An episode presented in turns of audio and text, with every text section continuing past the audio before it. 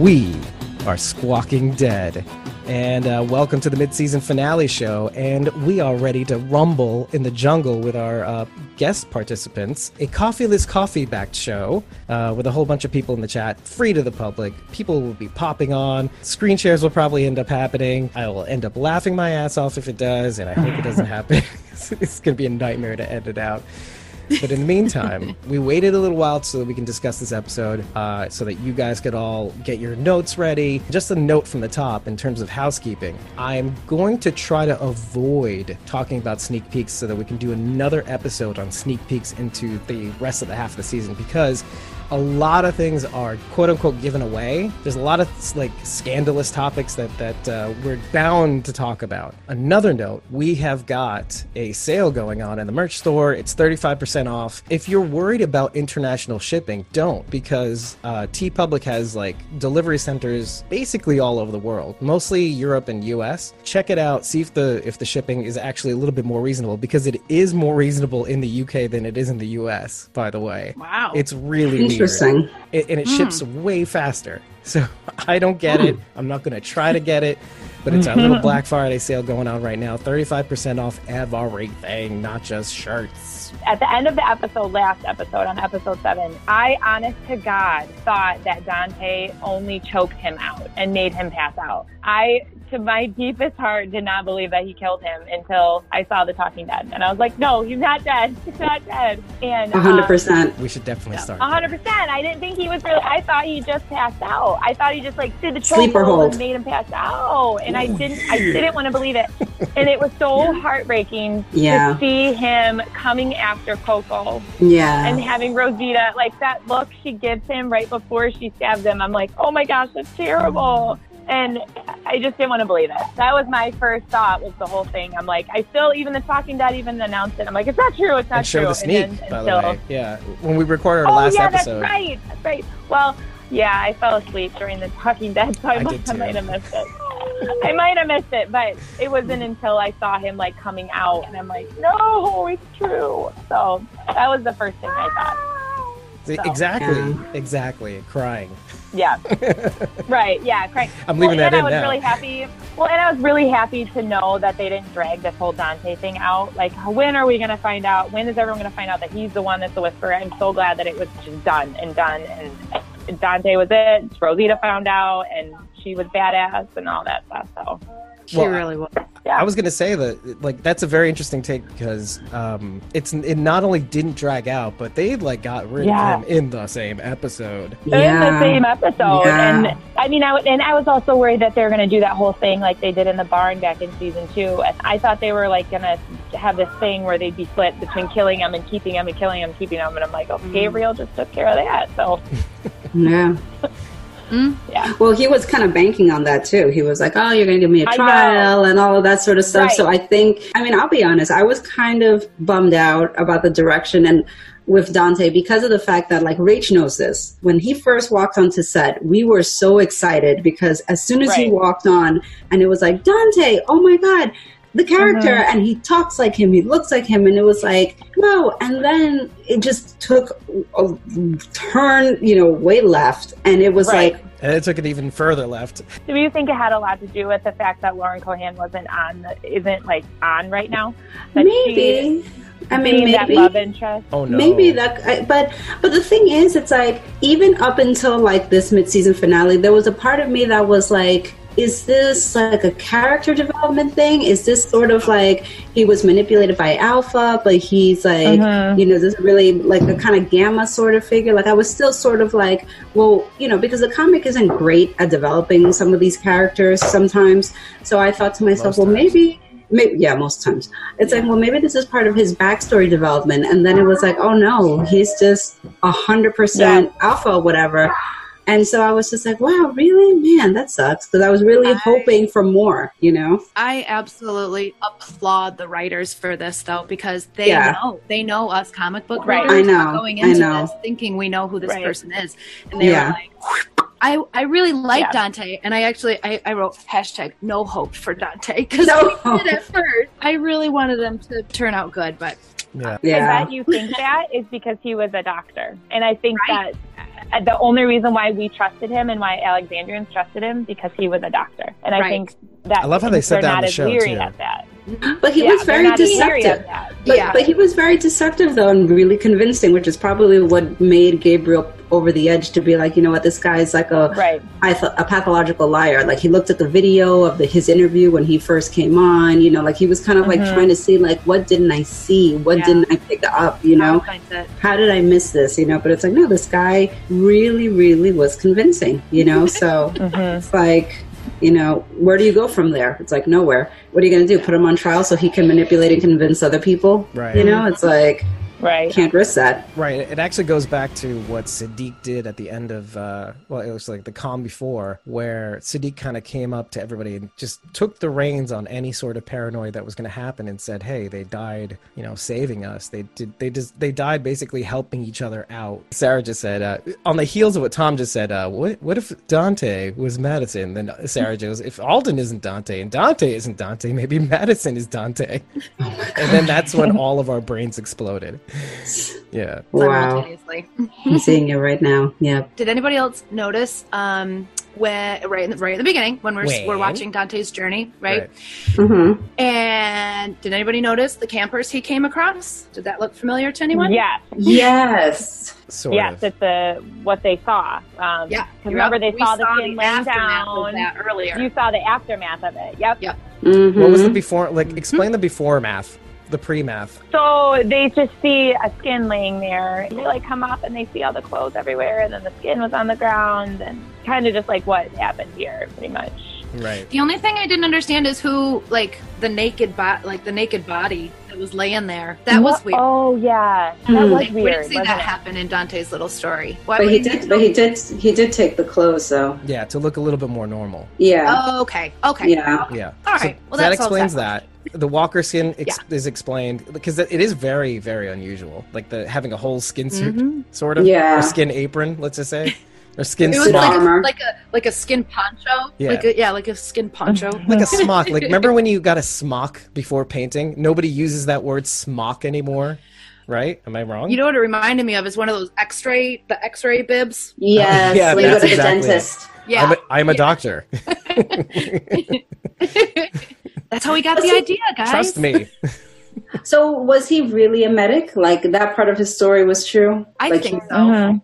Hmm. Yeah, I think so. Because I know Gabriel was kind of like, when he went to the cell, kind of asked him, like, you know, I really liked you, you know, because he said he also had a kid, right? Yeah. So, I mean, I think that they did a really good job by, like, you know, really, really, like, switching up Dante's story and really kind of, like, leading us down, like, oh, yeah, no, that's not like that. I'll, I'll give you guys one thing because I usually love it. I love it. I get such glee when the comics readers have like something to beef about. Like that's not what the character does. and then like so, but like this time I was kind of like, well done, well done, and I'm not sure that I like it, but well done. Like I mean, of course I like it because the way I feel, Right. which is always a good thing when you can make me feel something. What don't you like about it? It's the fact that I wanted him around longer. I did. Right. And that's, you, and you that's the wanted thing. to believe he was good. Yeah, exactly. That- or not good, but like redeemable, or right, Right. Right. I- Because he's I- a shit shit heel, but right. Even at the end, he kind of did the same way because he said Siddiq wasn't part of the plan. So he Right. obviously liked him. I mean, he wasn't being the animal that whisperers are. He, Yeah. he had feeling. He had feelings for him, not like in a romantic way, but Yeah. you know. So he was a little bit redeemable. Right. Right.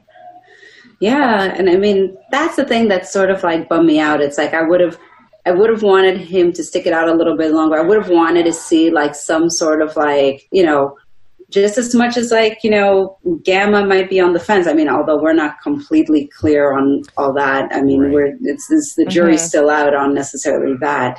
But like, I, I, w- I was hoping for like, well, no, maybe he's redeemable. Maybe he, you know, he's he's amazed by everything that we have, and and he's kind of, you know, is buying into this or whatever. Right.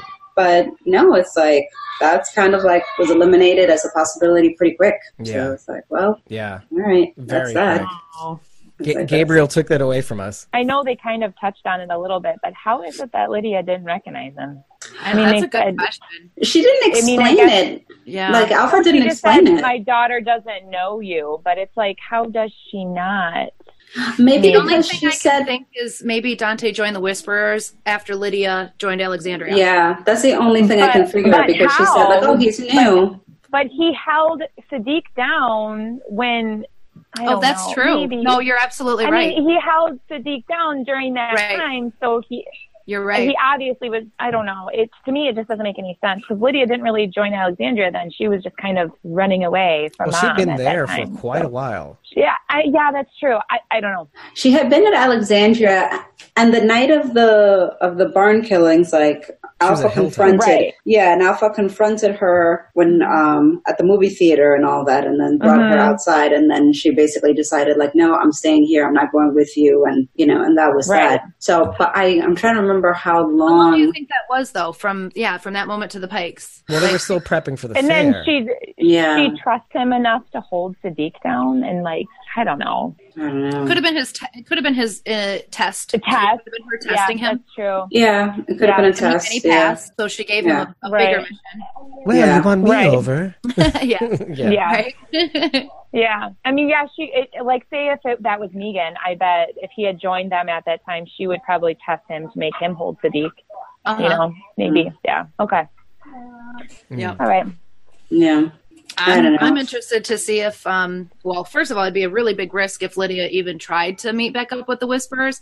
But if she does, and Negan sees her, that's Yeah. that's gonna Yeah. be interesting. Yeah, it'd be very that's interesting. that's going to be that that could speed up our comic book future very quickly if that does happen. oh, if he does Mhm. Yeah, as you said last episode too, just Yeah. seeing the behavior of how she's going to Firsthand. treat this child. Yeah, right, Mm-hmm. getting first hand glimpse. He's already like shown that he's protective of her. So if he sees Alpha treating her in some sort of way that you know he doesn't agree with, you Yeah. know he he might Yeah. be like spurred to react. right. And it doesn't even have to Yeah. go down the path that you were trying to say in the last episode with um with uh, the R A P E word. Right. No, it doesn't have to go down that route. It could just be like the lashings. It could just be like the, the abuse that she just has inflicted on her for years, you know?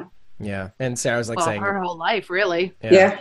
Uh, Mama Deadhead saying, uh, you know, Alpha isn't dumb. She's got plans on plans, which is actually a good segue into. Very true. And I can't believe I'm going like we're going we're bouncing around so many different subjects, but like this one, like in particular, as I was watching the end of the episode just before this uh, recording, uh, we get to the end, and it's like I, it made me think of Gamma, and like I'm sure that Gamma knew where the herd was. I, I'm convinced, and I'll tell you why. I think she knew exactly where the where the herd was. I think Alpha planned for the event that maybe Gamma was not going to give it up, or or like uh, on the in the event that she would flip or not flip even, and just said, "Let me just move the herd anyway." You know, I'm not stupid. Right. Um, So which kind of first of Oh. all hacks our brains because uh, like, oh, so wait, do we trust Gamma? Do we do we trust Gamma? Um, but I think it's really just Alpha's cunning. It's like, okay, let me plan for the event that they come by anyway, and if they do, I'll be there to see Carol because I know that she's dying to get to me, according to Dante, because Dante's been feeding her some shit.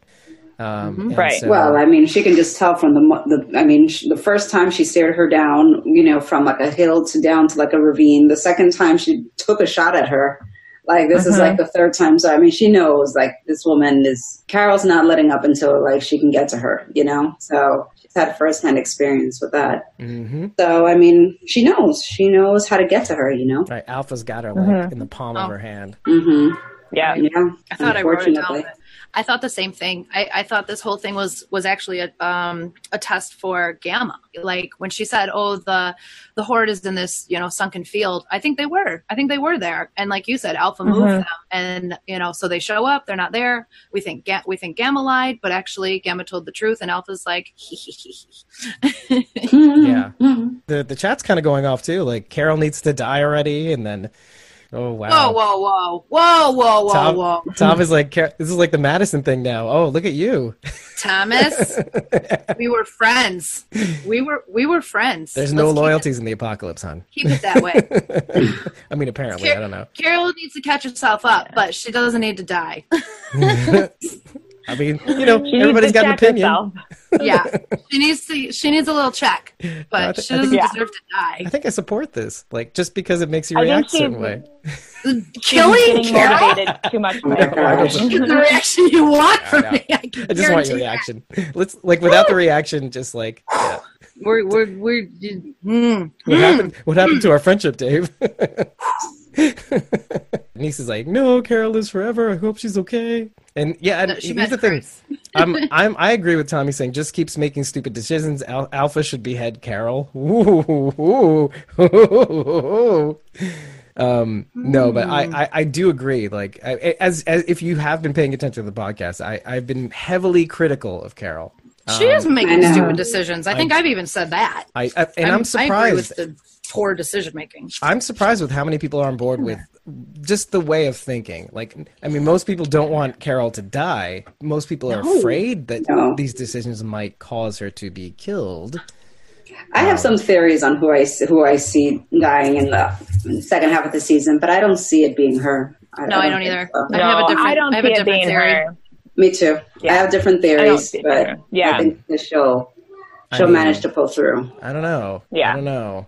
I, I, I find it a little bit more exciting to think that she may end up going. This show holds no quarter. Like, th- No, nobody is I know. safe. Nobody is safe. Daryl's not Um, safe. I think Daryl's safe. well, nobody's Yeah, safe. Daryl- I'm pretty sure they're safe. They I both did just think- sign three year contracts. Yeah. I don't think That doesn't mean anything, Daryl's guys. They'll be there till the end. That means that means that they're guaranteed payment. It doesn't mean that they're guaranteed to live. Why would they pay? Why would they pay them not to work? That does doesn't make sense. Flashbacks. No, yeah. That No, doesn't they'll be there. sense. No, No. Honestly, nice try. got too much You're trying real hard, but it ain't working. I yeah. am. Honestly, I am. Dar- Next. Daryl. Daryl will be around to the end. Right, just because he's a honest with cash Yeah. cow. I could Yeah. see Daryl getting Rick's comic book death. Like the way Rick goes Yeah. down in the comic, because it would fit Daryl's life of a recluse. Or Dwight's comic book death. Sure. I could I could see I could very much see no, like the way Rick goes in the comic, I could see Daryl going that way. Mm. I honestly I don't know. I don't know. But I mean, yeah. I think it would be poignant. I think it would be Yeah, very yeah. like it would be very fitting to someone who lived their life as a very isolated person. You know, I don't know. Yeah, I could see it, and Hmm. I also, I mean, we are going off the rails a little bit, but with everything we saw with Rosita, Oh, wait, personally, Hold up. Sarah just brought something up really important, which is my point exactly. Laurie Holden hasn't had an eight year contract and bought a house in Georgia, and she still was taken off the show. Didn't she 'Cause have like Andrea a huge sucks. conflict with? This it goes to my point. Oh, but she just sucked. She was the bitch. She was a terrible character. It was. It was a terrible was. character. I there mean, was you no can- way she was going to you last can eight make years. the argument that Carol is acting similar to Lori. You Uh, can try sorry, to make I mean- that argument, but you'd be wrong. speaking, listen, if we want to talk Carol's about trying to kill Alpha, and Laura. Uh, Lori Yeah, was in bed with the enemy. So Yes. yeah, I Yeah. mean, Or, I Andrea mean, was Andrea. in bed Andrea, with the right. enemy. Yeah. So yeah, speaking of Andrea, little Andrea, difference. I am calling that I feel that Rosita will get Andrea's comic book death. Okay, so you're gonna have to explain Oh, that. but- okay, I okay. can I can see Mhm. it. Well, you And mentioned this. You mentioned this Oh, briefly yeah. in the last episode. I can That's a good call. is this something can we can see it. kosherly talk about, or just mention and then people look it up I- if they want to? I th- we're seeing Yeah. Rosita being this very martial, and we kind of saw it from the beginning of the season with her, her on the punching bag and like the training and all of that sort of stuff. And we got to see some of that in action with Dante. Obviously, she put those skills to use. She seems to be very concerned about being able to like protect you know, her daughter and all this stuff. And she obviously has this relationship with Eugene also. I could see her being very instrumental to ridding everyone of the herd or leading the horde away or whatever, which is something that Andrea does in the comic. Something happens to her during her act of saving everyone. I, Fingers I, I crossed. agree. Fingers crossed. You want No, to no, die? no, I, no, I don't. I can't. I, not that I want to, but you know what I mean?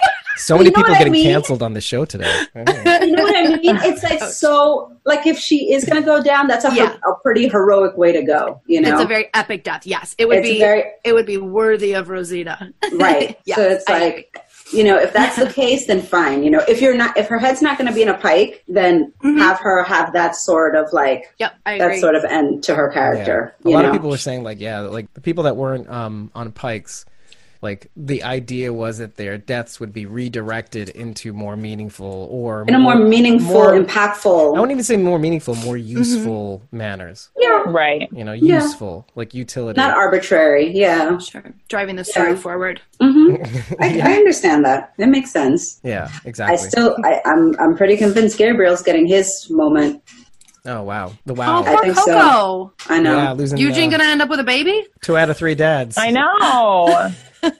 We'll, we'll definitely save that for the next show because that's going to be kind of interesting too. Um, Because I think his killing Dante in that manner is a foreshadowing. yeah. Although I don't know, like to me, I feel like um like this is him trying to break out of the moral compass, which is usually the Right. indicator of someone dying. You know, if he got st- if he kept Right. getting Being the, stuck, being the moral compass? yeah, if he keep, if he kept getting stuck on trying Mm-hmm. to figure out what happened, what went wrong, ah, you know, reason and logic. He said, like, I can't understand the ideology. Right, right, Like he was trying to make sense out of like why, Right. You know, Mm-hmm. and uh, yeah, and exactly. So like, it's like why bother? You know, it's like like why, Yeah. and that's him. Like why bother? You know, this is I. I need Yeah. to keep my family safe. You know, this Yeah. is what needs to happen. And I, yeah, yeah, I feel like he kind of did it a little to just to almost not impress Rosita, but he like Yeah. did it for her. You know, Mhm. it was it had a lot to do with because they're not seeing eye to eye on things right now. So I think he did a lot of it was motivated for her. One hundred percent. Mm-hmm. I feel that. Yeah, I have to take care of my family. Um, and and again, going back to what I was trying to say before, it was like, it was his way of honoring Siddiq's memory. The same thing that he did at the fair, telling everybody that people died protecting each other, and that's what we should remember. There's something very important that is not immediately apparent from when people actually watch this episode. I looked up what Gabe said at the funeral, and um, the line goes, "Let me live if life is better for me, and take my life if, if death is better for me." right? Now that's from the Quran. Wrote Quran. that down too. Yeah, Really? that's from the Quran. It's the Hadith. Is it? Hadith It's funny because he says a friend told him. it was a quote from his friend. in in Yeah. theology, seminary, etc. So Yeah. it's from it's from the Hadith. It's That's from Book seventy five, and uh, which is which is titled "Patience," quote unquote, which I also found kind of interesting because doctors, patients.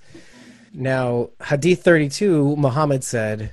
None of you should wish for death because of a calamity befalling him. But if he has to wish for death, he should say, Oh Allah, keep me alive as long as life is better for me, and let me die if death is better for me. This is a very contentious quote in Islam. Now, this quote is actually referencing a lot when people talk about, Can I kill myself in order to escape a calamity? Hmm. And, and so, what I have to tell you guys is, is what Gabriel is trying to tell everybody, is what everybody is trying to tell everybody else in the community is that Siddiq killed himself. And What? that's huge. Okay. Yeah, because because of this verse. Okay. This verse is what people cite when trying to figure out if we're allowed to kill ourselves to escape a calamity. Oh. See. So they don't want to freak people out by Exactly. saying that. and it's Dante not was apparent. It's a not apparent to people who who are watching this episode. And I need to bring Right. this up. They're gonna have to. I mean, they're gonna have to tell everybody where Dante went eventually. Yeah, they're Right. gonna have to address it. Or not. They'll well, just say the somebody's whispers gonna need got a him. doctor.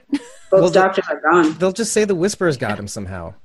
I mean, he was on a run, you know? Um, Case closed. And they burnt his body, so there's no evidence. They did burn his body. Can we yeah. go back to the Right. suicide thing? Erased that. Yeah. I mean, let's go back to the suicide thing. This is crazy. Who's gonna believe that though? Honestly, I mean, I get like I get like it's a It's you know Gabriel. that's what they're saying, but who's who is gonna believe that Siddiq killed himself? I mean, I mean, if you go back to his behavior, people are trying to reconcile, you know, you know, basically what you know his behavior matched with his actions and stuff like that, and his inability to sleep, which everybody knew about. It's, it's. I can see why the show would not want to make that apparent, you know. Mm-hmm.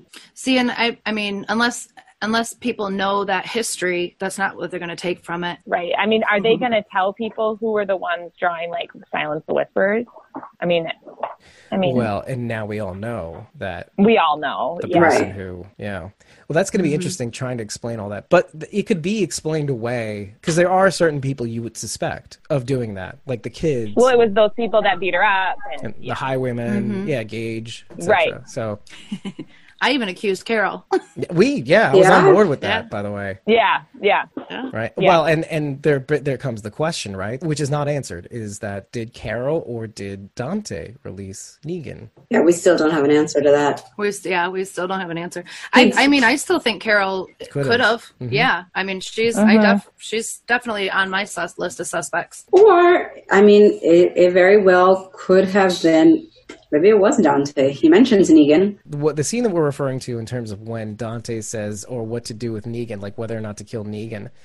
He does mention that specifically. However, he doesn't really mention explicitly that he let him out. So No, no, no, no. Yeah, we don't know. If Dante did like let Negan out, don't you think it would have been part of his little montage backstory? I mean, we saw everything else that he did. They could have slipped that in there. Yeah, exactly. They could have, but Exactly.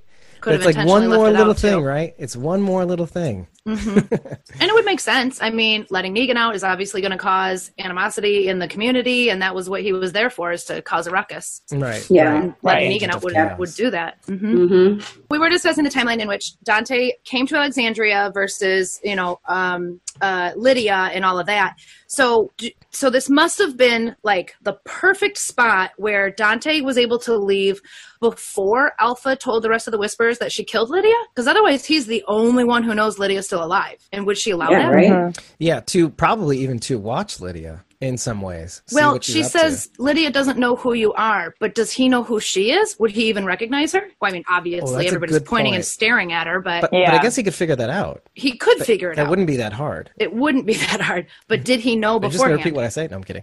Well, I I'm mean, agreeing with you. isn't that the whole reason why he paints Silence the Whisperers on there? Isn't to that like the whole reason? frame Lydia? not to frame her, but I don't, I don't know, to not only to mess with the Alexandrians, but also to bring up that fear and That is great. that that Lydia is, you know, she could turn at any moment, and you know, go Okay, back. all right.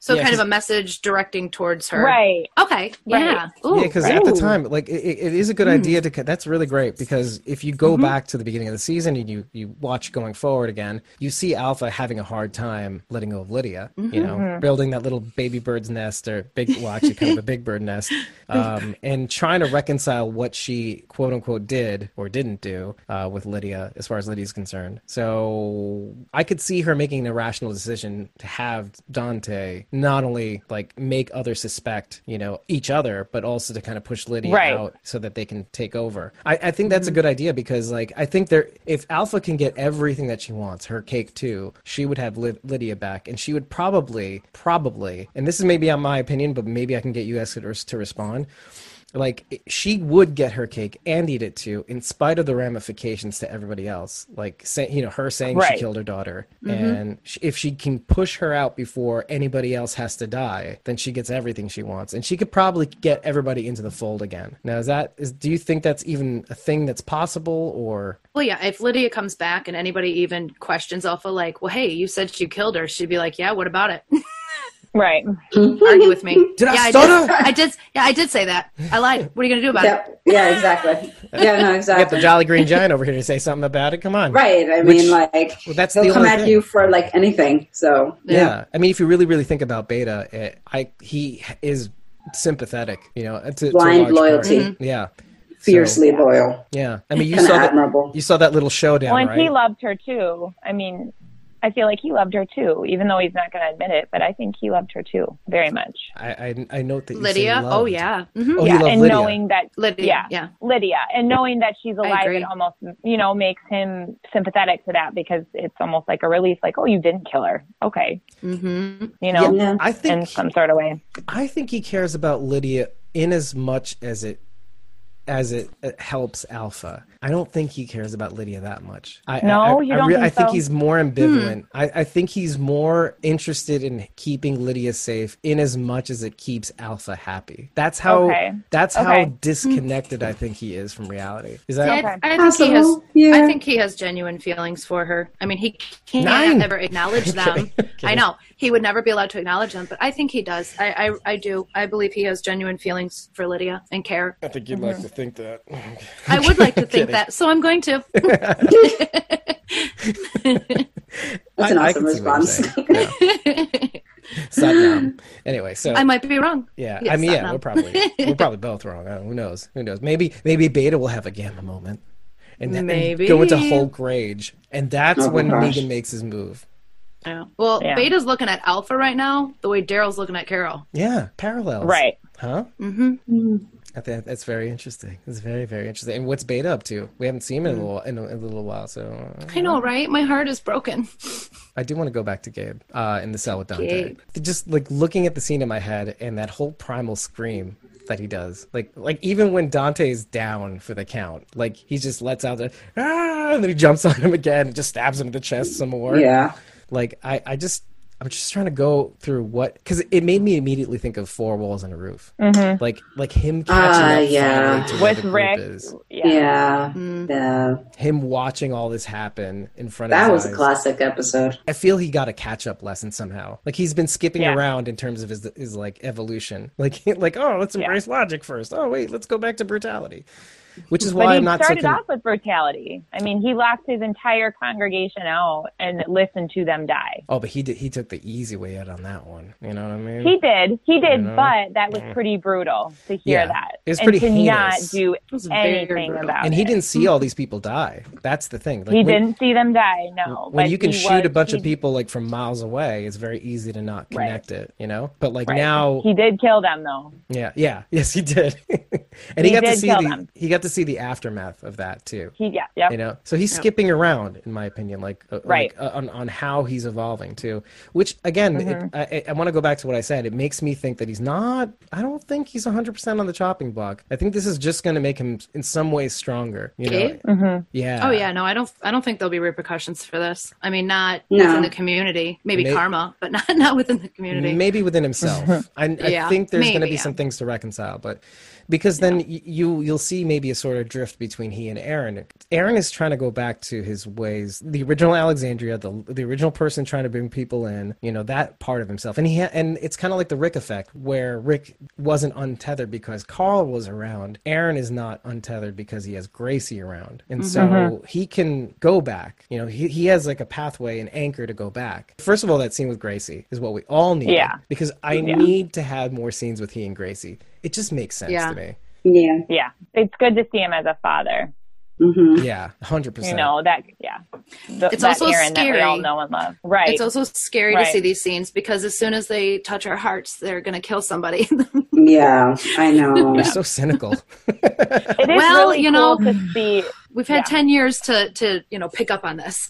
and that's how they hack your brain. yeah, I think it's cool to see Aaron doing what pretty much what he's doing in the apocalypse, what he used to do in prior but the apocalypse, like going into these horrible situations and trying to be this ambassador and this good person. Mm. And it's good to see him doing that now with the Whisperer. Like he's he's not giving away too much, but he's almost letting his guard down, but for a purpose. And right. hmm you know, Yeah. trying to recruit her and get her on their side. It's good to see him doing that sort of stuff again. Yeah, Yeah. I agree.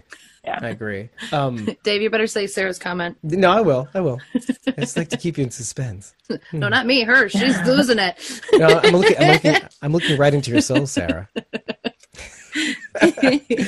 Okay, we'll get to. We'll get to it. yeah.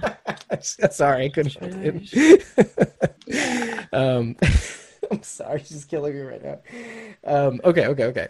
So we go to we go to uh, the, the scene itself, and okay. So when Aaron is talking about when Aaron is talking about the states, and he's also talking about the uh, happening upon the Indian ruins or the Native American ruins, I almost got a sense. First of all, I, I get the sense we have to keep in mind that again, Aaron is like one of the original, only like uh, among Scott, which is played by Kenric Green, Sonequa Martin Green's husband. You got Aaron, and you got a couple of other people, by the way. Like I think uh, not Bertie because she's Hill, Hilltop, but there's another character. You got like a select. There's like a few. woman. Yeah, yeah, Yeah. You know who I'm talking about. Mm-hmm. This is like around the Yeah. time where mm-hmm. Maggie was trying to kill Negan in the cell. She was advising. Yeah.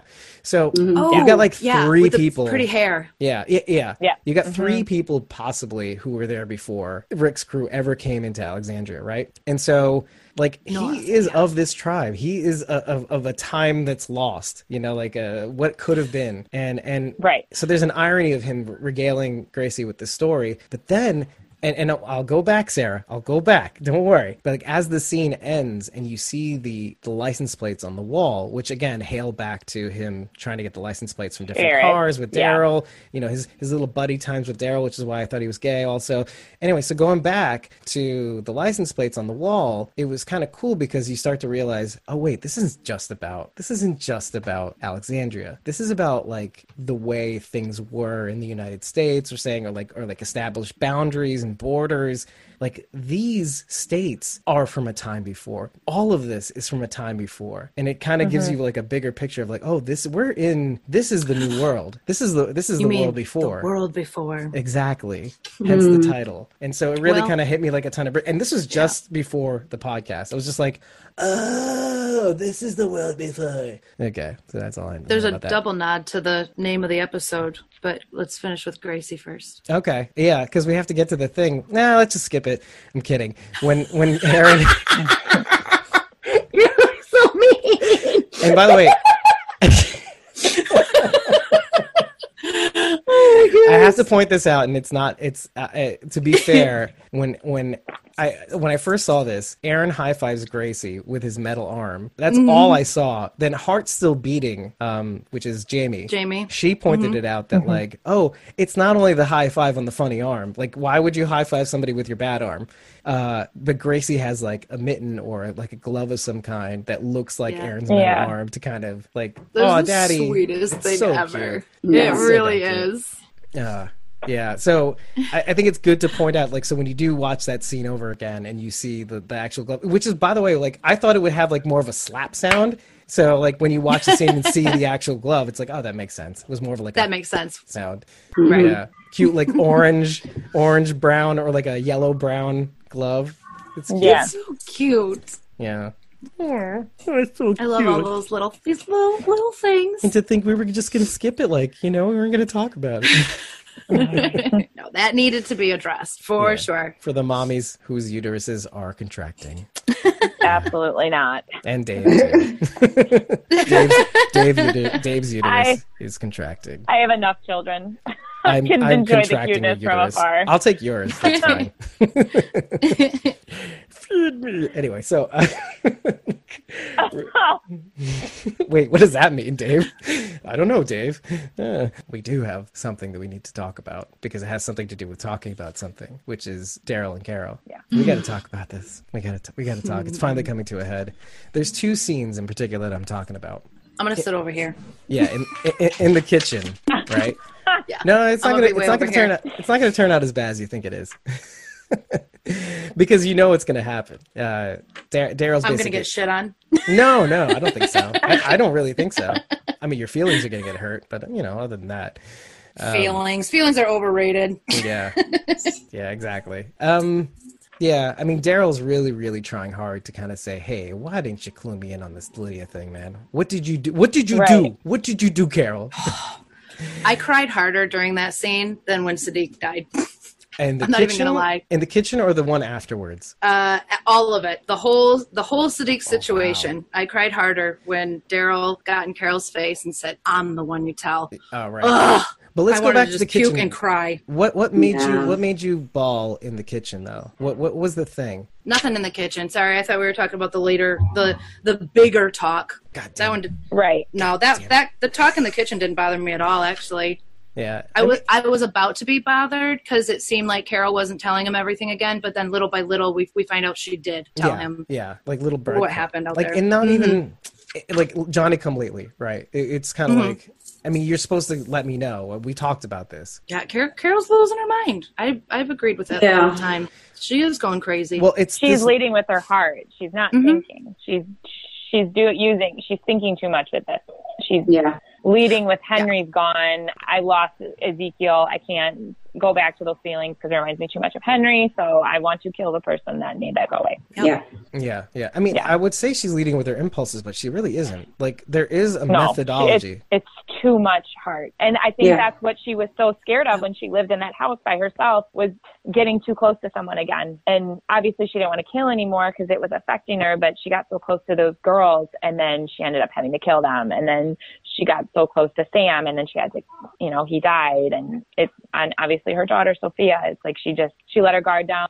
It was great for a long time and then someone took it away. Mm-hmm. And now she has someone to blame other than herself, I guess. Yes, Yeah. the object of her death. Yeah. frustrations. Yeah, it she has a she has an outlet to like go to rather than herself. Yes, So- yes, I agree. Yeah, and that's the, that's the hardest part is knowing that you know it, knowing that this isn't her fault at all. And maybe, Right. Mhm. maybe, maybe there is an element of fault because you know I'm sure ha- she's thinking it in her head. Yeah. I mean, you always do that. yeah, I think any what if mo- I mother would would have done blame this, themselves. or what if I would have Yeah. done that?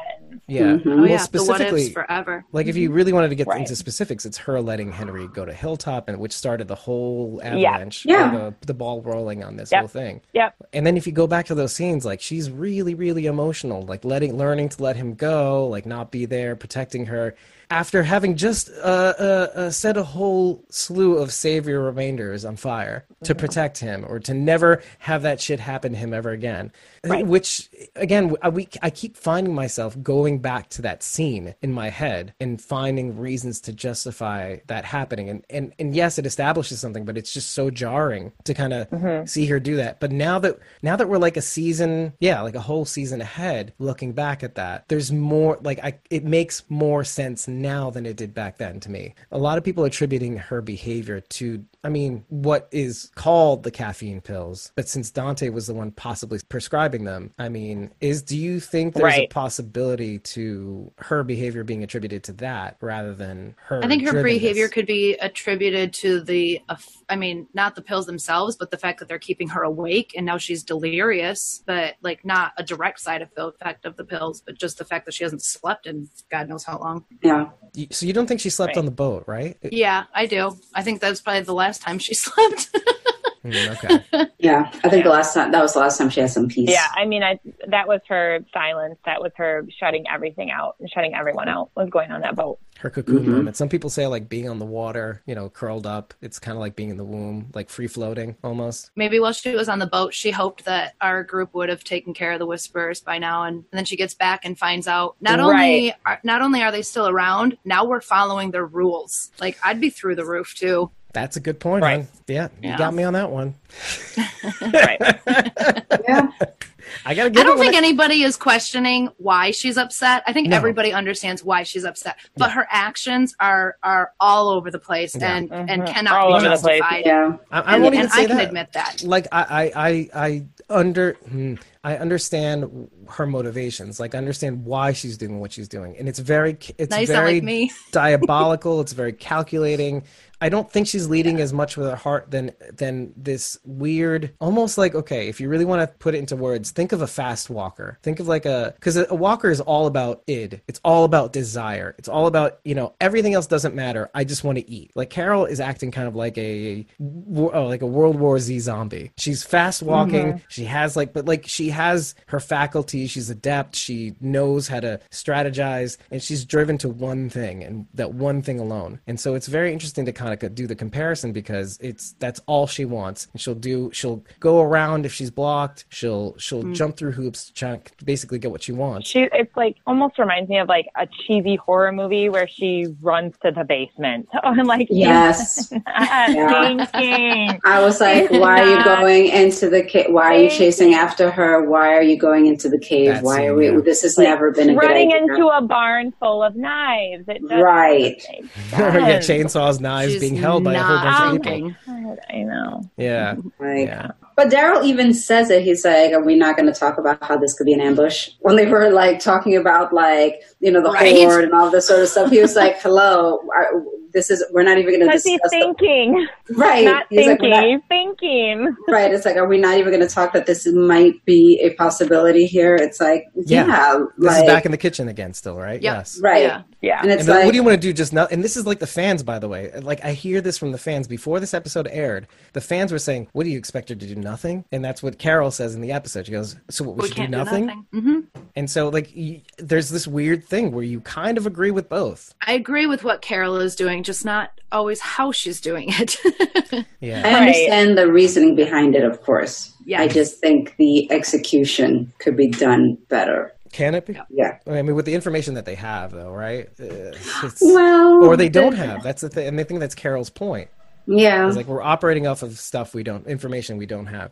No, I Mm-hmm. would not note one thing about that kitchen scene is that Daryl makes it a very, very obvious. No, I don't know about obvious, but like his point is as follows: We're going to find Lydia. That's that's what our mission is. Our mission isn't as much about Aaron's information about the horde as getting Lydia back.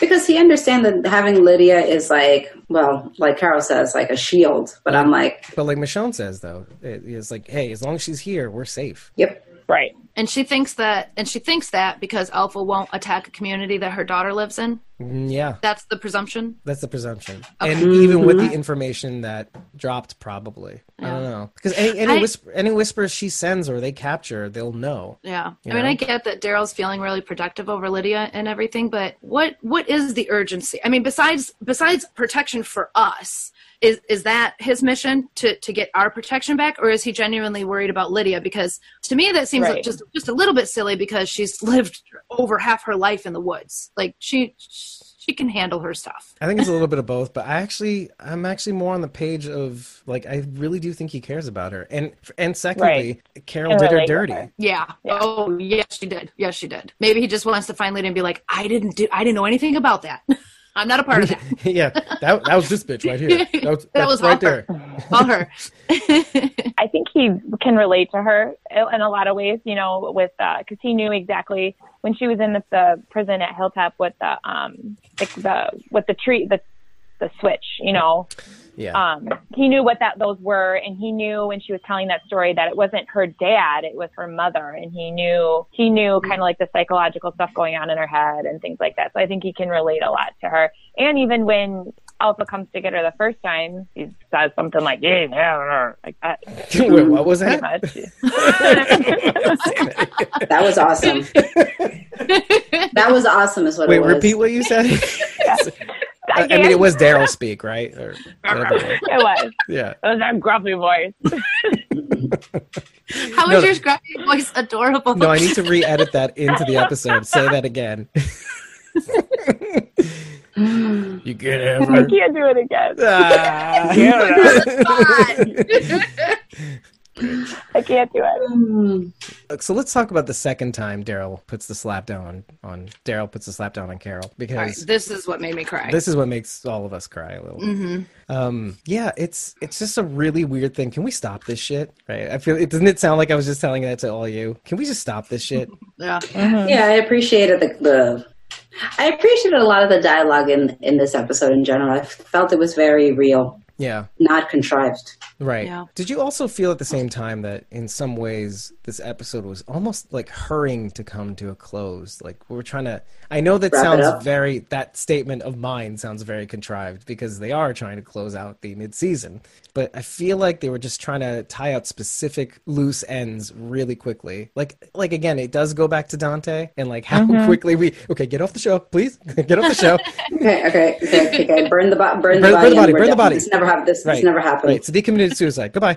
And not again. So that's why I brought that up. But but also like the idea of like even this Carol Daryl thing. Like we're trying to like we're trying to push this. You know, Daryl, can can you say can we stop Ah, this crap. shit? Stay it. So I just feel like even their dialogue is a bit like can we, like Daryl, chop chop, tell her what's what. Yeah. can you hurry? Right. Yeah. Yeah. The, the, that whole conversation by the end of it made me feel like, um, well, okay, at the end of the conversation, I felt this way, but then three minutes later, when we see what Carol does, that feeling was completely gone. So at the end of this talk, it made me feel like maybe Alpha doesn't need to be the one to kill Alpha. Did I say Alpha kill Alpha? Carol kill Alpha. I mean that's very prophetic. It's very Yeah. prophetic actually. Right. Uh, no, but I know what you're saying. But you know, Daryl kind of you know says, just you gotta you gotta let it go for your sake. Like Right. this, bitch, this bitch is already dead. She's Right. already dead. Right. You don't really need Yeah. to worry. Right. But what's the key thing that he says that really, really drives home what I've been trying to tell you guys, because it's about me, is, is like she's a dead woman anyway. We have a future. Mm-hmm. Don't let her take that too. Mm-hmm. And that's the thing that I've been saying is like you're you're you're holding this whole thing up. You're holding all of our progress up as mm-hmm. people who are alive. For and then it's very cruel, but for someone who has who is dead, you know, Yeah. you are wasting think- everything you have, you know, everything you have with each other for someone who has died. I don't think Carol's thinking about a future. No. which is what Daryl says. It's like you Right. are you're abdicating your your present and your future for this Yeah. cause. If Yeah. she's willing to die taking out Alpha, whose place is it to tell her she's wrong, though? Uh, that's it. That that kind of brings up the whole euthanasia point, doesn't it? In Mm-hmm. some ways, right? Like if I can die for a cause. Mm-hmm. That's so. Let's bring that to the fore, because Kate's like, here Dave goes, about to be hated, hated by everyone. That's true. Mm-hmm. Well, That's that's true. that's sort of the feeling that I've been getting from Carol so far. Is everybody's like, "Oh, she's putting everybody in danger," but that's not how she sees it. She doesn't think about the fact that she's putting everybody else in danger. She just wants to end this, and if that means she dies in the process, then it's worth it to her. Yeah, but what happens after? Right. She's not thinking about after. She wants to kill Alpha, and that that's it. That's the end. What if she never gets to mm-hmm. her? And in the meantime, Well, people die. Then she's, not gonna die trying. She's not thinking about that. She's thinking about vengeance. She's thinking minute by minute. yeah. hmm Yeah, yeah, and which is unfortunate, right? She's she's she's the It most in the is, present one can be. Like it's, It's the one time. It's nihilistic. I mean, th- it's the very definition of nihilism. There was this moment, like right after they have this heart to heart. It's like I'm the one you tell, Oh, And that like- right there. and I don't know how. And um, How many people do you think related to her right there? Daryl also. Well, I mean, in the world, I mean, people going through everything and needing help and not knowing how to ask for it. Mm-hmm. That was that just, oh, I felt like somebody punched me right in the chest. Seriously. Right. Yeah. Right. I mean, how many of us have done that? I mean, we can't we can talk about everybody else all we want. But like how many times have we felt not safe saying what we need to say? It's not arbitrary. We have value. And we've talked hmm. about this in one of our pre-shows, by the hmm. way. Like and that's why I loved when we when we're talking about Dante. And I know it sounds like I'm swerving to the right a little bit, but when we talked about Dante him saying, I'm kind of awesome. Like I got to unload a whole bunch of BS that we grew up with about being selfless. And I gotta say, there's something to this Ayn Rand shit about like um, unabashed self interest. Because you can, in the process of caring for yourself, your goals, your drives, you can lift up others. That's a thing too. like I'm not like a I'm not 100% in the Ayn Rand camp, but I do see what I do see I do take value from the idea of, you know, caring for oneself doesn't make you like selfish. I mean, selfish isn't such a bad word in its in and of itself. It shouldn't be. But the mm-hmm. idea of like unabashed self-interest, you know, not having shame and caring for yourself and caring for your own interests and then like and and lifting other people up in the process is great because it that also helps your interests. That's the whole idea of helping people, um, the idea of community cohesion, the idea of bringing each other together. That is also in align with their self-interests. It's in your self-interest to lift everybody up so that you can lift each other up. You know, somebody's got to be the garbage man. No. I'm just saying. so this is where everybody hates me. um, but yeah, yeah. And so going back to this point of like saying what you need to say, our one big problem, our everybody's big problem, no matter how much you love Carol, is clue us in. Let us know what's going on in your head. You got to let the class know because we need to know what to prepare for. Even if we can't stop you, we Right. need to know what to expect. That's um, that's such her personality, though. I mean, she burned Karen and David without telling anybody. She blew up Terminus without telling anybody. She, she's that's just how she is. That's, yeah. yeah. That's Carol. So I'm, I'm about to say something that's um, Controversial. not controversial, but actually s- surprise. surprising. Yes, exactly. Okay. I don't blame Carol for going after Alpha. Like n- even Wow. like knowing that's a trap. Because here's the thing, I get it. I But you put everyone else in danger. yes. They didn't have to go chase after her. This No, they didn't have to do it. this is the Wolfman moment. This is the Wolfman moment for hundred percent for sure. Like we have the thing is that we have a bird's eye view finally of with all the information that we have that this is definitely Alpha goading Carol into a trap. Yes. Yes. it's interesting to see me be okay with Carol doing what she's going to do because again this is the Wolfman moment. This is like we have all this information. They don't they don't have all the information. We kind of know that the horde was moved by uh, Alpha. And so Alpha's goading her into a trap. And so I, I almost don't blame her for following. Like this is her moment. You know, if she can take her out in this moment, it's over. Essentially. Well, yeah, yeah. I think I would have done the same thing Carol did, except when I got to the edge of the woods, I, I don't know that I would have kept running. I would have charged at her and scared the hell out of her. Mhm. But once I realized I wasn't going to catch her, I probably would have stopped and went back to the to the group. hmm But she killed Silas. I, no, I know, but but in that moment, I'm like, shit, I'm not. I can't get her. I'm not going to outrun Right. her. I'm not going to catch up to her. Yeah. I gotta I gotta be smart. But you're not her. That's that's the that's what that's what I'm trying to mm-hmm. say. It's like you're not Right. her. You don't know what she's feeling in the moment. And No. prob- and probably other guys. Well, everybody's telling her stop, stop.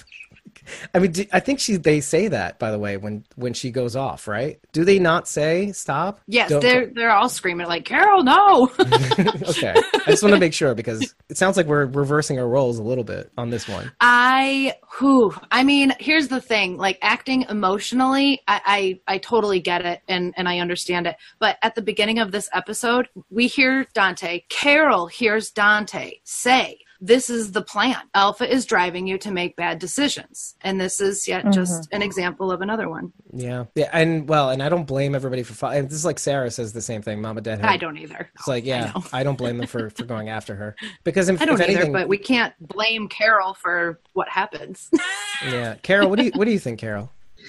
I mean, It's complicated. it, it's an isn't it? Yeah because it's an impulsive move obviously and like you know it's like ashley was saying before like in terms of the whole sort of like horror genre sort of thing where it's like don't go into the garage don't go into the woods Right. don't go into you know when it's like when it, i see the mouth of a cave i'm like i don't know man I gotta go That's in probably- that cave, yo. I'm like, gotta that's go. probably not a good No, idea right? you know like none of this seems like a good idea Well, and it's something Carol would have totally done. Like she, if she was trying to get someone to chase her, she would have had that person chase them into her cave. And it's like mm-hmm. she's not thinking ahead. She's not. No. She's thinking very emotionally, and it's get it's getting the best of her instead of being strategic about because Right. Alpha has no emotion behind it. She's being very strategic in everything that she's doing, and it's working in her favor because all she's doing is playing chess with everybody and just kind of like manipulating and using people as pawns in the way that you know sees fit. Right, because it's one sided. Although,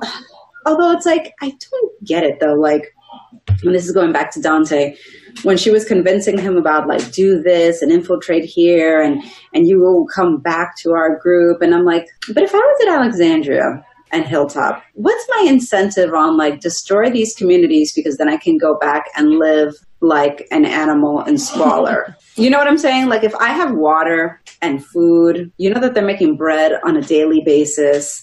Like, man, it's like that's some head trip that Alpha must do to these people because I'm like, I I would be kind of like, yeah, no, I'm I'm you know what, change of plans, I'm good here. Actually, I mean the the hook on all of this is that it's happened before. You're talking about people who saw the fall, and so it's not that hard to convince people to say this is an illusion. It's hmm. going to happen again. It's going to be as it always is. They have a reference point, and that is the apocalypse. And people have seen different versions of the fall happen throughout ten years. You know, like uh, the sanctuary falling, or uh, We still don't know how that happened. exactly. And I'm, even I'm Ocean- going to bring that up. and even I'm Oceanside always gonna fell, bring that up. Oceanside I wanna know. had their they had to move because all their men got killed. I want to know how many saviors ended up becoming whisperers. I want to know that because, A lot of like. I, I'm sure because we still don't know what happened at the job site when Rick, you know, had his Right. moment where he like blew up the bridge and everything, and then we jumped how many years into the future, and the sanctuary was like defunct and no more. It's like I. To this day, I'm like, we, we need to we need to know what happened at the sanctuary. Like before you go off and do a spin off on another show, like in the future and all of that. Like I, I, I want to know what happened at the sanctuary. Like that's awesome, but I want to know what happened So we want a sanctuary. Negan backstory. We want a sanctuary backstory. we need to know what happened at the sanctuary. Yeah, I you really need to know. You're putting too much weight on this on this uh, backstory stuff. I'm ju- kidding, I'm kidding. I'm I'm with you actually. I kind of I feel like we're going to find out what happened somehow. I could see Dante as being a savior. Like post Whisperer War is what I'm saying. Like I can see. What if Dante was a savior and that's why he let out Negan? Hmm, that's a really good point. Yeah, but wouldn't Negan know who he was? Well, he hasn't said anything like he I mean he didn't say anything to Brandon. He's only interacted since he escaped with Brandon and he kind of just treated him as like an annoying little shit basically, Yeah. Well, you know. he was very young too. He was. like- yeah. yeah. yeah. Yeah, he was young, like he wouldn't know like who Dante was, but it just seemed like I could see by way of personality and all of that. Like, could Dante have fit into like that whole savior crew? Yeah, hundred percent. Yeah. He would have like fit into that crew, whatever. Like, It's a good thing the Saviors didn't know he was a doctor. He wouldn't have lasted this long. Mm-hmm. Right? Ah! Uh, either by iron or fire. Hmm. yes. Doctors Either go way, by the fire. Let's move on to Oceanside. And there's not really much too much to talk about, but I did want to bring up No. this one thing when it came to Rachmaninoff. Um because I did a little research, obviously. Rhapsody on a theme of Paganini, and that's the basically the theme of that piece. It invokes the Dies Irae, which is the day of wrath. All right, we talk about mercy and wrath, yeah.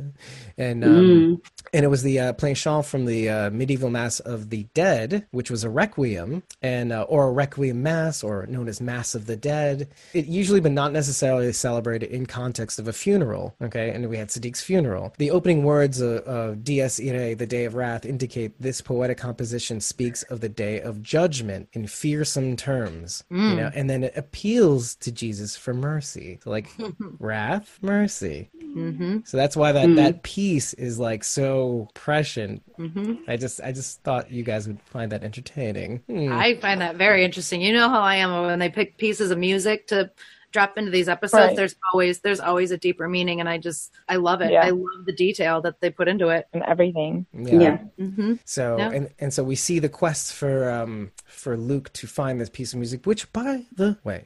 I love that he's still on the show. I will forever vie for him to be a part a part of the show. I will not be happy if he goes because we need him. We definitely need him. That all the banter between he, Michonne, and Judith in this episode was just so well needed. like to see to see Jules, it's like stop that, stop that. You're naughty, Judith. Stop it. I love it when he's when he's in the library right after he finds the the music, and he's you know he gets attacked right, and he's He like his rolls his eyes. leg. yeah the one's on his pant leg, and then he gets in and he's like ugh. Help! Help! like he sounds so annoyed to ask for help. Oh my god! It's like here we go again. Right. Typical Luke. I Right. need help. I laughed out loud. It was so funny. Oh my god! I it's hard to kind of separate him sometimes from like the um the Goldberg pl- character he plays. If do you see the Goldbergs by the way? I highly No. recommend uh you watch that show because and he has a recent episode where um where he actually because he's he basically plays the father's brother, the uncle. I think his uncle Marv, right? And um and he's just this cr- incredibly bad fuck up. He's such a fuck up on the show. Like as an uncle, he does like almost the impossible in terms of how badly he can fuck up in this last episode. It has to do with Thanksgiving. Oh jeez. Like they're on their way from one end of Philly to another, and somehow he makes it to Pittsburgh. Just, don't don't worry, I got this. And everything he does makes everything worse. Like you pulled a Marvin, you know, like etc. So, and again, like he just keeps getting skinnier too. By the way, it's cons- Yeah. it's insane. It's on purpose, right? Like there's not anything wrong with him, right? Or or not? Oh, never Un- mind. unclear. Are you No, talking about. Dan Fogler? Like he's getting oh. skinnier too. Oh no, he's Like, he's made it a point to, to address this. By the way, he said he Okay. was having health issues, and he was saying like, "Hey, I just needed to put an end to this because I was reaching Okay. capacity in terms of my health." And he's like, he, all he did was basically the, the way he to quote the way he put it. He said like, "I just had to stop putting in things with ingredients of like three or four more ingredients. It's like I'm just keeping it simple: vegetables, you know, minerals, you know, Good for him. Yeah, it's Yeah. crazy that he even had to say something about it on Instagram. It was a long thing, Yeah. and he Well, and he people were just probably saying, worried. Yeah, He got sick exactly. Very fast. Yeah. yeah. Well, fast to us, but like I could That's see it. true. That's true. I could see his transformation start from last year. Mama Deadhead saying, uh, "People are so passionate like he is about his music. I just want to hug him. He's so cute, or he is Mm-hmm. cute." I'm like, "Yeah, yeah, he's adorable." It would be extra heartbreaking to lose someone like Luke too. I don't want to overpass the uh, the little moment between uh, Ezekiel and Carol too. Yeah, and, I did want to go back to that. and what he says is very um, foreboding. Carol had a nickname too, right? The Queen. They just they The- call her Queen Carol. the king and queen, Yeah. the Queen queen, Carol. who Yeah. abdicated her throne, Hmm. hmm She did. but kept the ring. hmm hmm Well, she tried to give it back though. she did. She To her credit, she did. Yeah. Ah, yes. And he's like, he's like, no, no, you keep Yeah. it, shorty. this is good. I'm gonna keep That's this is the right thing to do. keep it shorty. I like that. but like, all I wrote was really what it must have been like to see the man who had such a tremendous burden, you know, all the PTSD, empty himself out before he slipped away, and then never empty out your own before it was too late. Like yeah. Zeke. 'cause- Yeah. Yeah. It was an opportunity and he didn't take it. And he still Yeah. didn't take it. That's the point. He still didn't. Well, take it. No, he still didn't. No, he didn't. I mean, and the look on his face too, like, I mean, he was just like radiating this information, like, read my mind, read my mind. Like, oh, it was heartbreaking to watch him look at her too. What I wrote down was what he said. Um, Mhm. I thought he was one of those people who would live forever. And Yes. there have been so many characters like that on the on the show, right? But obviously, we know The Walking Dead likes to pull the rug out from under us and Right. kill anybody at any time.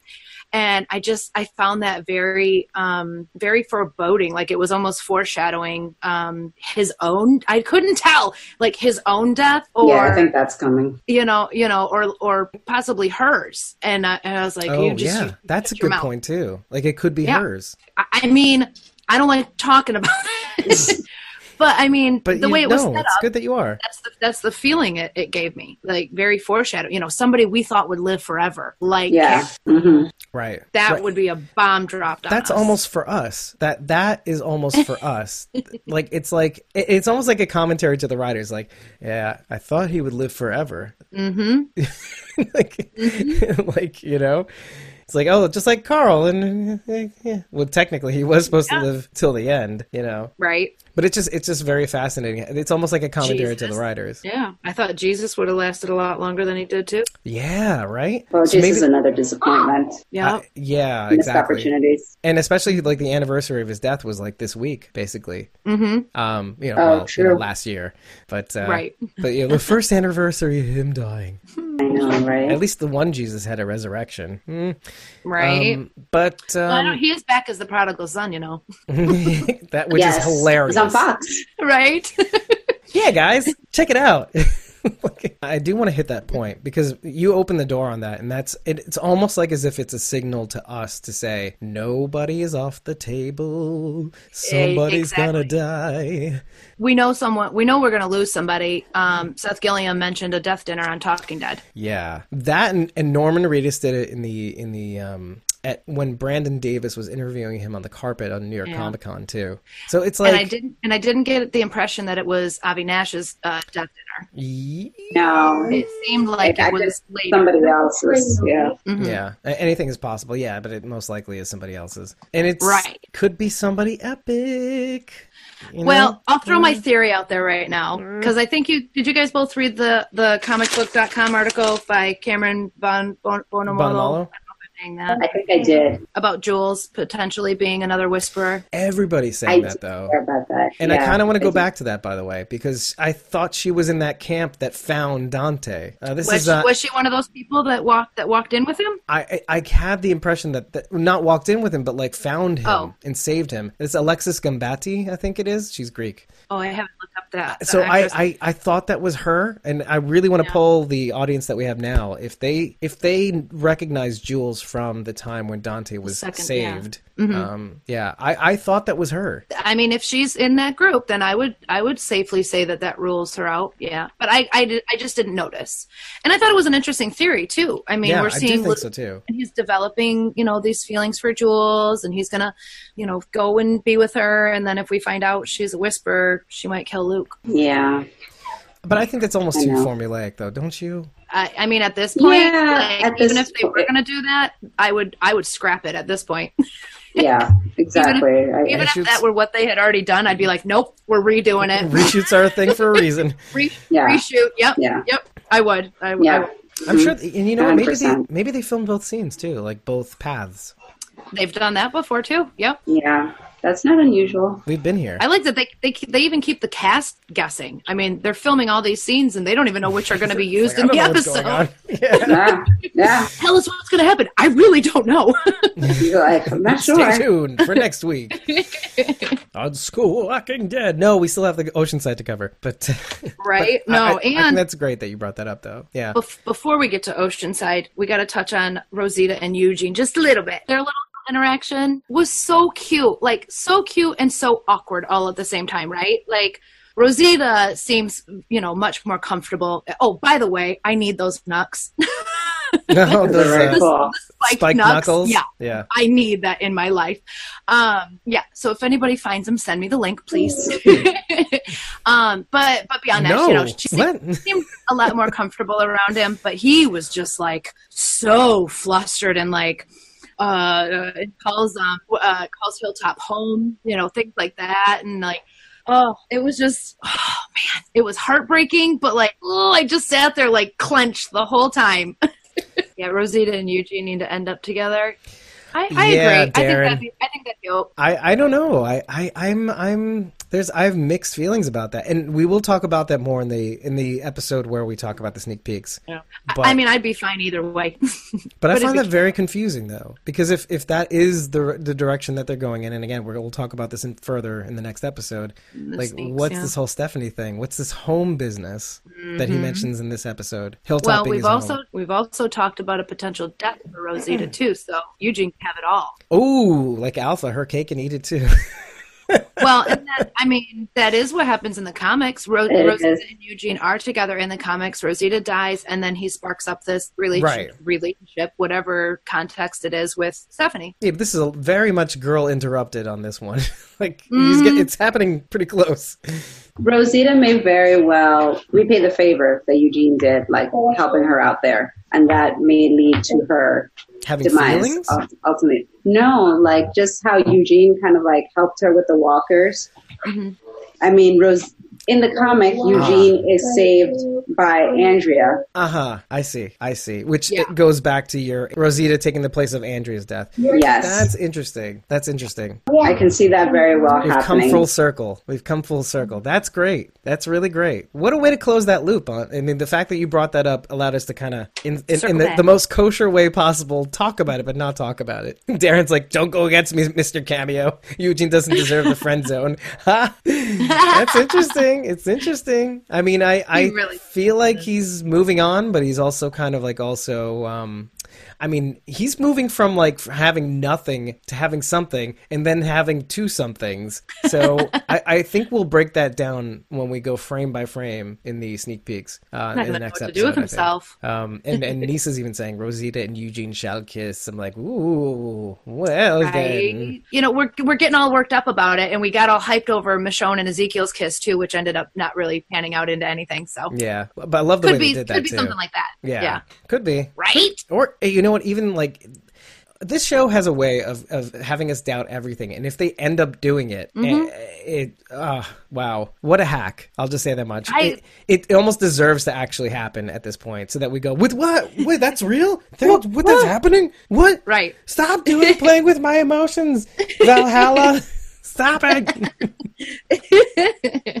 and Darren's like, Darren's like, I'm gonna be Josh McDermitt next Saturday, and you know, I'll make sure he knows you believe he won't get Rosita. I'm like, well, I don't think he cares. I think he just, I think he's glad to be on the television show. Uh, still, to be honest, I hope he's a good dude. I really think that he's so necessary on the show right now. Eugene? Yeah. Oh or my gosh, well, Josh yeah, I McDermitt, mean, Eugene. Yeah. Oh, Well, yeah, yeah. I mean, yeah, absolutely.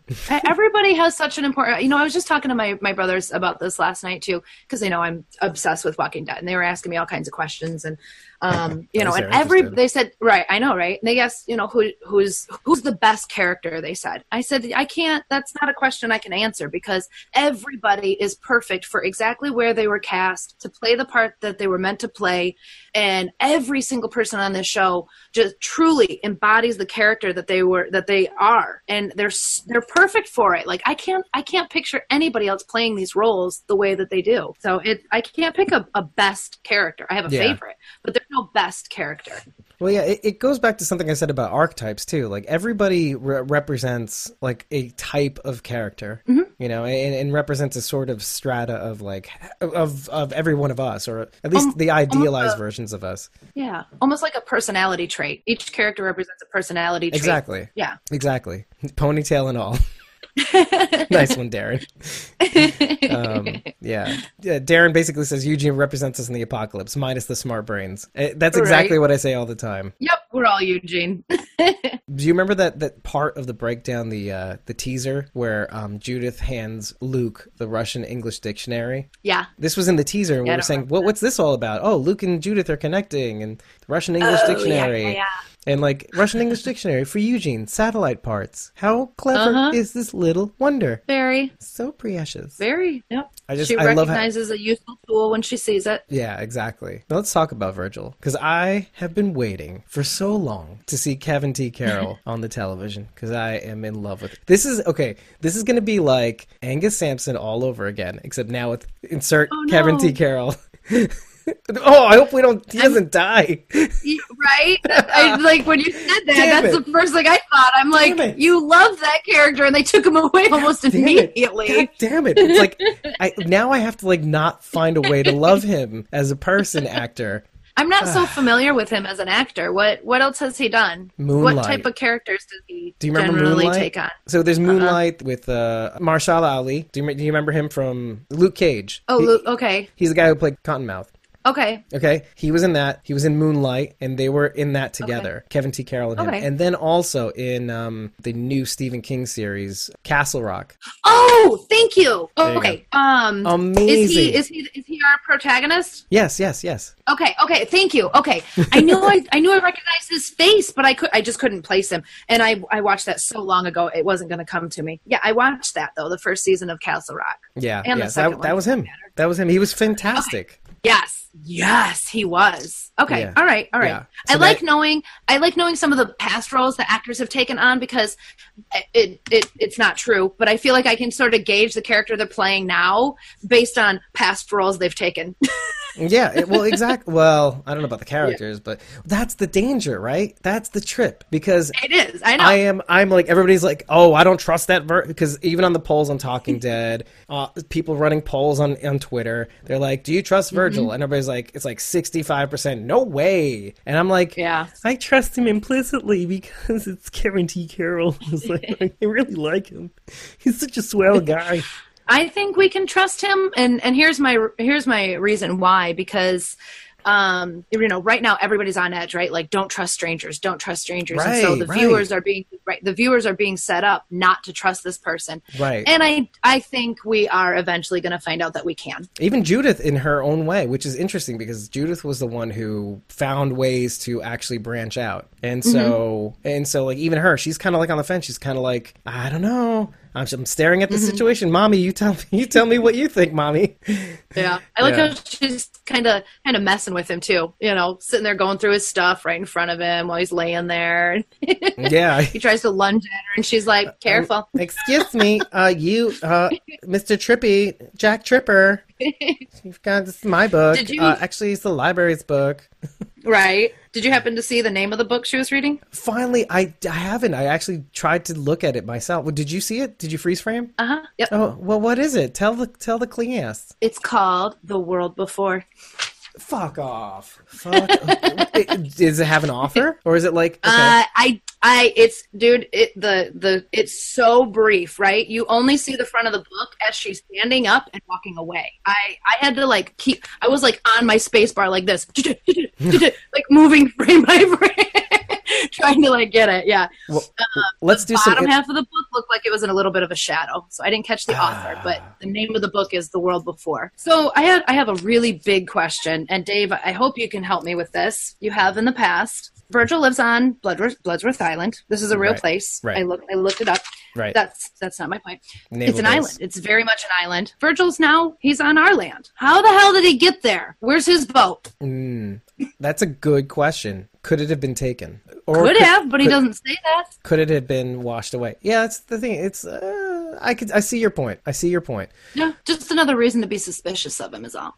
Yeah, I mean that really does bring about the question of like whether we should trust him at all to begin with, though. Too.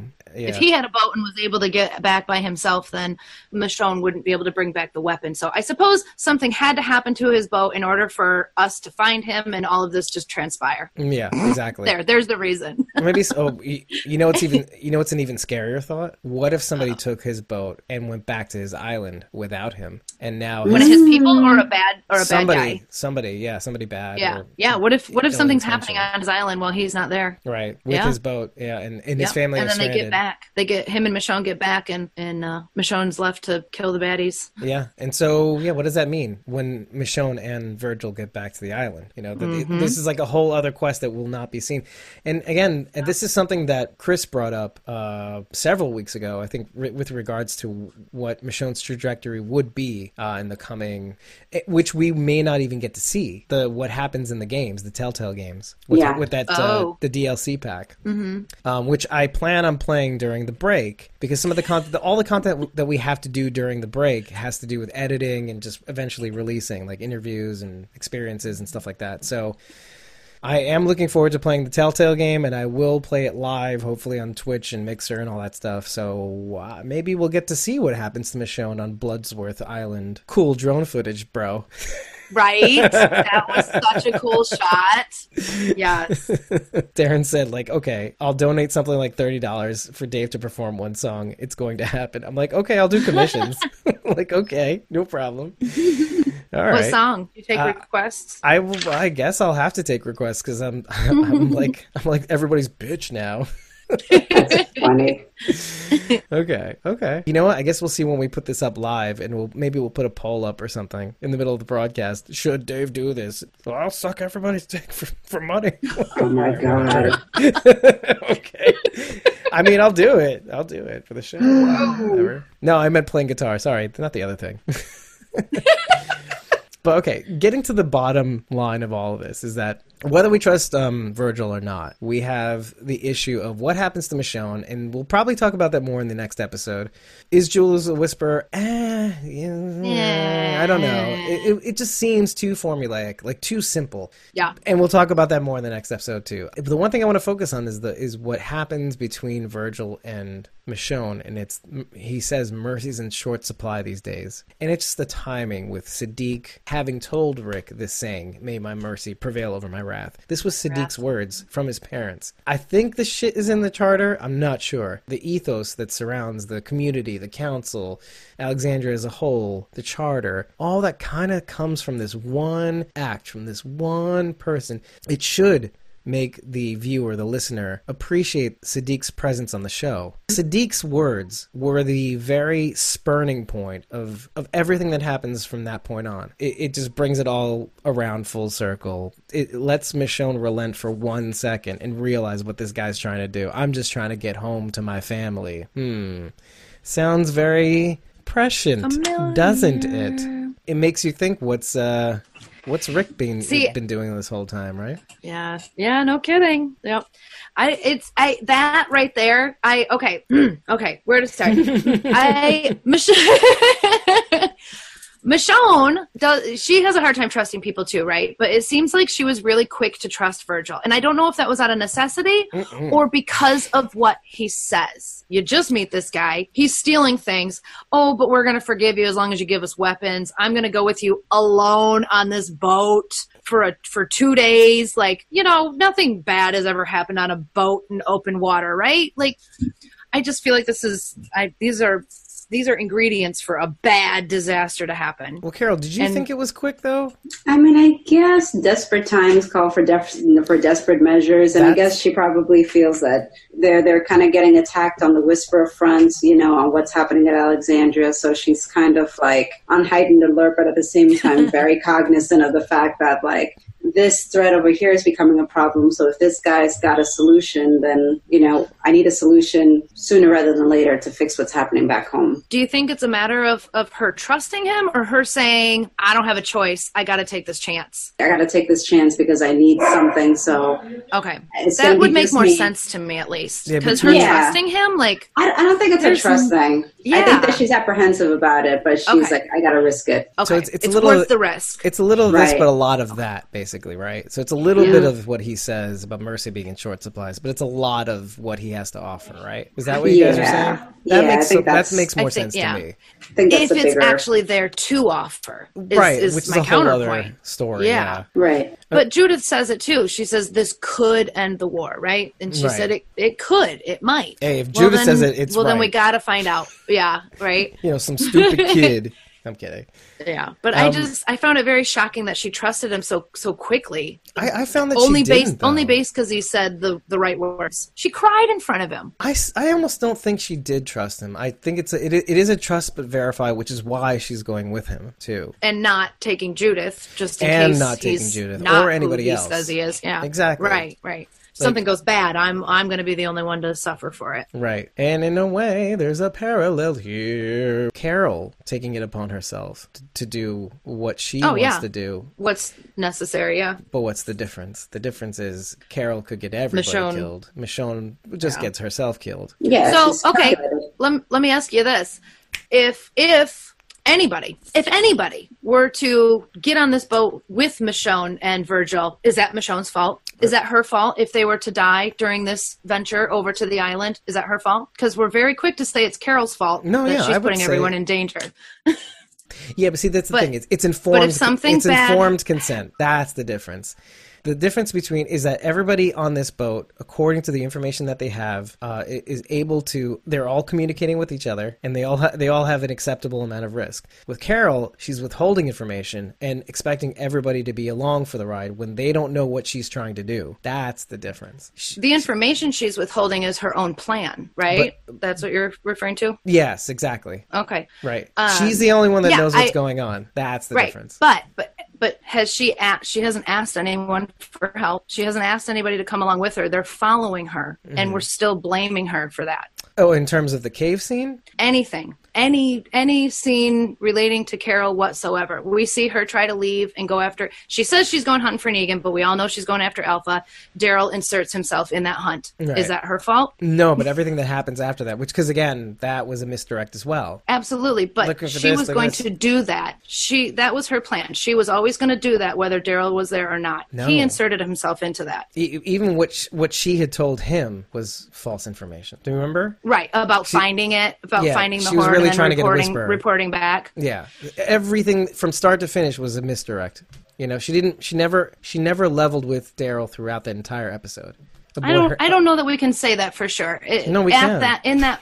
I- We broke it I don't. I don't. I don't. Well, no. I mean specifically the. Um. I mean specifically the information about. Oh, I'm just gonna look for the horde and then report it back. Like Right. Mm. that might have been true. Like she's not gonna take on a whole horde. But it wasn't true. No, no, no, no, no. The whole her taking the the the whisperer hostage proves. Oh yes, that That was never her intention to find the horde. Her intention was to get this hostage, and she lied to him throughout that thing. And if he would have died in pursuit of that, then it is her fault because that's not what her goal. Is. She didn't ask him to come. She didn't ask him to come. but she knows that he's in tow, and for the wrong reasons. So it's up to her at this point, with information that she knows that he doesn't know, to keep would him the safe. right knowing that- reasons have would the would knowing have put made him any safer? knowing would have at least gave him informed consent as a best friend. He would yes, he would have had the knowledge, but it wouldn't have made his situation any safer. No, but it would have been more acceptable. Like, okay, now I know everything relating to what's happening here. I can. That's an Mm-hmm. acceptable risk. But if he would have died not knowing the true plan, her true plan, that would have been Yeah. heartbreaking. I, okay, it Carol's nuts. She's she's lost it. She's off her rocker. I I will admit it. I will Yeah. admit it. What I will not admit is that she's putting people in this position because they're following her. They they're going after her. They're following her. They're choosing to do this. She has not asked anyone for help. She has not put anyone in a position that they did not put themselves in, whether the information's there or not. That Oh, that's I mean, the that's key point. That's the key point. But it, yeah, that's why I say, and that's why I brought this up. Is how I Yeah. said I don't. First of all, that and these are two separate things, but I don't blame her for going after Alpha. But at this point, the rest of the group have as much information as Carol has has, and they decide with that information to follow Carol. And so I see nothing wrong with that. That that they would leave them to leave Carol to her own devices is ridiculous. They have to go after her. They have this again. They have the same information. That's the key They do, difference. but- and this is the starting point. This is the starting point is sharing of information. That's the starting just- point. yeah. Everything else is debatable. Well, in, in and, my and eyes. my original right the the original point I was trying to make though is with Michonne, right? She is choosing to take on this mission alone. But would we blame her? Would we would we hold her responsible responsible for anybody's death if anyone cho- chose to come along with her. Are we going to hold her responsible for other people's lives the same way we do Carol? Only if at, at the point in which she departs does not continue to share information that the rest of them don't have. That's the only reason. After that, it's I fine. agree. Sharing of information is is extremely important, and and Carol has is she could have much uh, better help. Is that what I want to say? She could have she She could have been more helpful. she would have much more su- she would have much more support Oh yeah, yeah, if she were honest and told everybody what was going on. Right. Yes, I totally agree. right. But but I just I don't know. I have a hard it. time. There's no but. I, no, no. I have. I just have a hard time holding her responsible for other people's decisions. I don't think it. No, people other, other people's they do. decisions is one thing, but if the if like something negative or something impactful would have happened as a result of them not having information that Carol has in terms of intentions, in terms of actual information that she's just withholding, that would be on her. I mean, essentially, I know. I think I know what you're trying to say, though. Because I think the general goal is is kind of the same, and which is why people will go with Yeah. her. I see what you're saying there. Yeah, I mean they're Um, both they're both fighting for the same thing, but taking very different approaches. but and intentions do matter, right? But here's the thing: it, it's it's a Mm-hmm. lot like saying, okay, it's a lot like um, having Caesar bring the people into the front line and saying, you guys are going to be a okay. We have the best reinforced steel, and we have the the spears are all great, and you should be just fine. But Caesar knows that they're cannon cannon fodder, literal catapult fodder. Fodder. He knows that by letting these frontline people in uh, and letting them move ahead, that they're done for because the catapults will get them. Meanwhile, Caesar has already planned a flanking action to, to get to get the uh, catapults and everything else and win the war, right? But he tells the frontline people that you know you're going to be fine. It's going to be great. You, you, I have the best armor and the best shields. it's gonna be great. I'm Caesar. Kiss the ring. It's gonna be um, great. it's gonna be great. So, but you see my point, right? It's like he's Yeah. in service of a greater cause. I get it, but Carol is that, and here's the key difference: Carol is not the leader. Carol, they have a council. She's Yeah. deciding upon herself to take on this role, and anybody else that dies in service of her aims. I mean, that just like Caesar is on her, but even worse is that she's no in no position of authority. She's not. Do you know what I mean? Like she's not. She doesn't have the will of people. You know, she has the goodwill of some of the the in the inner circle, but other than that, she has no real authoritative role within the community. Mm-hmm. No, no, and, and she's not she's not telling anybody to to do any of these things either, which is you know to my point. She's she wants to do this on her own, and like everybody keeps chasing after her, and, and I'm can't I expect her to just be like, leave me the hell alone. I'm trying to do this. Like just stay there. Just get out. I need to do this. Like but that's almost like what asking- I'm feeling for her. that, that's almost as, as if they're like see that's and that's the whole other point of this coin is that like the the community is built on caring and helping one another you know that's how it came about and that's how it exists when we see Yeah. and this is said in the episodes too it's like i think somewhere along the line in the episodes when we see others hurt we hurt or like when we see I forget which episode this was or who said this exactly but you know when we when we see somebody hurt like we all hurt and we all have to kind of pitch in or we all have to kind of help each other out Um, so when we see somebody pretty, flying off Pretty a sure cliff, that was Dante. You're quoting Dante. More to the point. He should have stayed on longer. Boop, boop, boop. but you see the differences between the two, and not in terms of the face value differences. I'm talking about right. Michonne. I- I anybody see that would the- follow Michonne would have the same information as Michonne in terms of intent, in terms of plan, in terms of pickup, in terms of, in terms of delivery.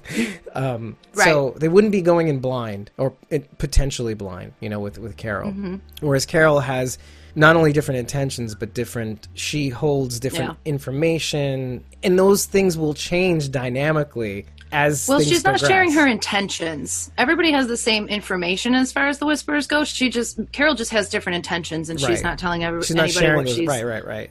Like, she has a plan that yeah. nobody else is privy to. Yeah. And that's Well, and I think she knows that if she does share her intentions with Daryl, he's going to talk her out of it, and she knows she can. But exactly. exactly. See, Exactly. yeah, it'll come to that.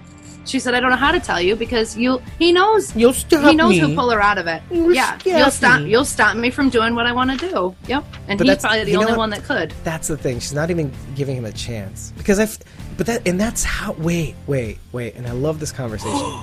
It's patently untrue. Do you know how we know? What? He What trusts. is? He trusts her. It, it's patently untrue that he wouldn't. That he would let her. He would let her on her own do whatever the hell she wants because Right. he he lets her keep taking those goddamn pills, and to the point where she allows he allows her to take keep watch. He trusts Mm-hmm. her that much to get it done or to get whatever done that he would allow her to keep doing. It's like okay, well, you know, I trust you. Yeah. I don't know. Right? Yeah. Right. Yeah. Yeah. I was just gonna say. I honestly, I finished my notes a while ago, and then we just kind of kept going off. On We went off the page. a little bit. So why don't we end it here? Stick around for the next episode. I don't know when we're going to broadcast it. We may throw an interview in our in our way. We may do a couple of other things, but we will be having an, another episode doing the sneak peeks. So with that in mind, we'll see you in the next one, which will be episode 80. A nice little round number, right? Finally. And we love you and good night. And stay, stick around, people in the chat. Stick around. Don't move. Don't do anywhere. We'll see you next time. Bye, guys. Bye. Bye. Bye.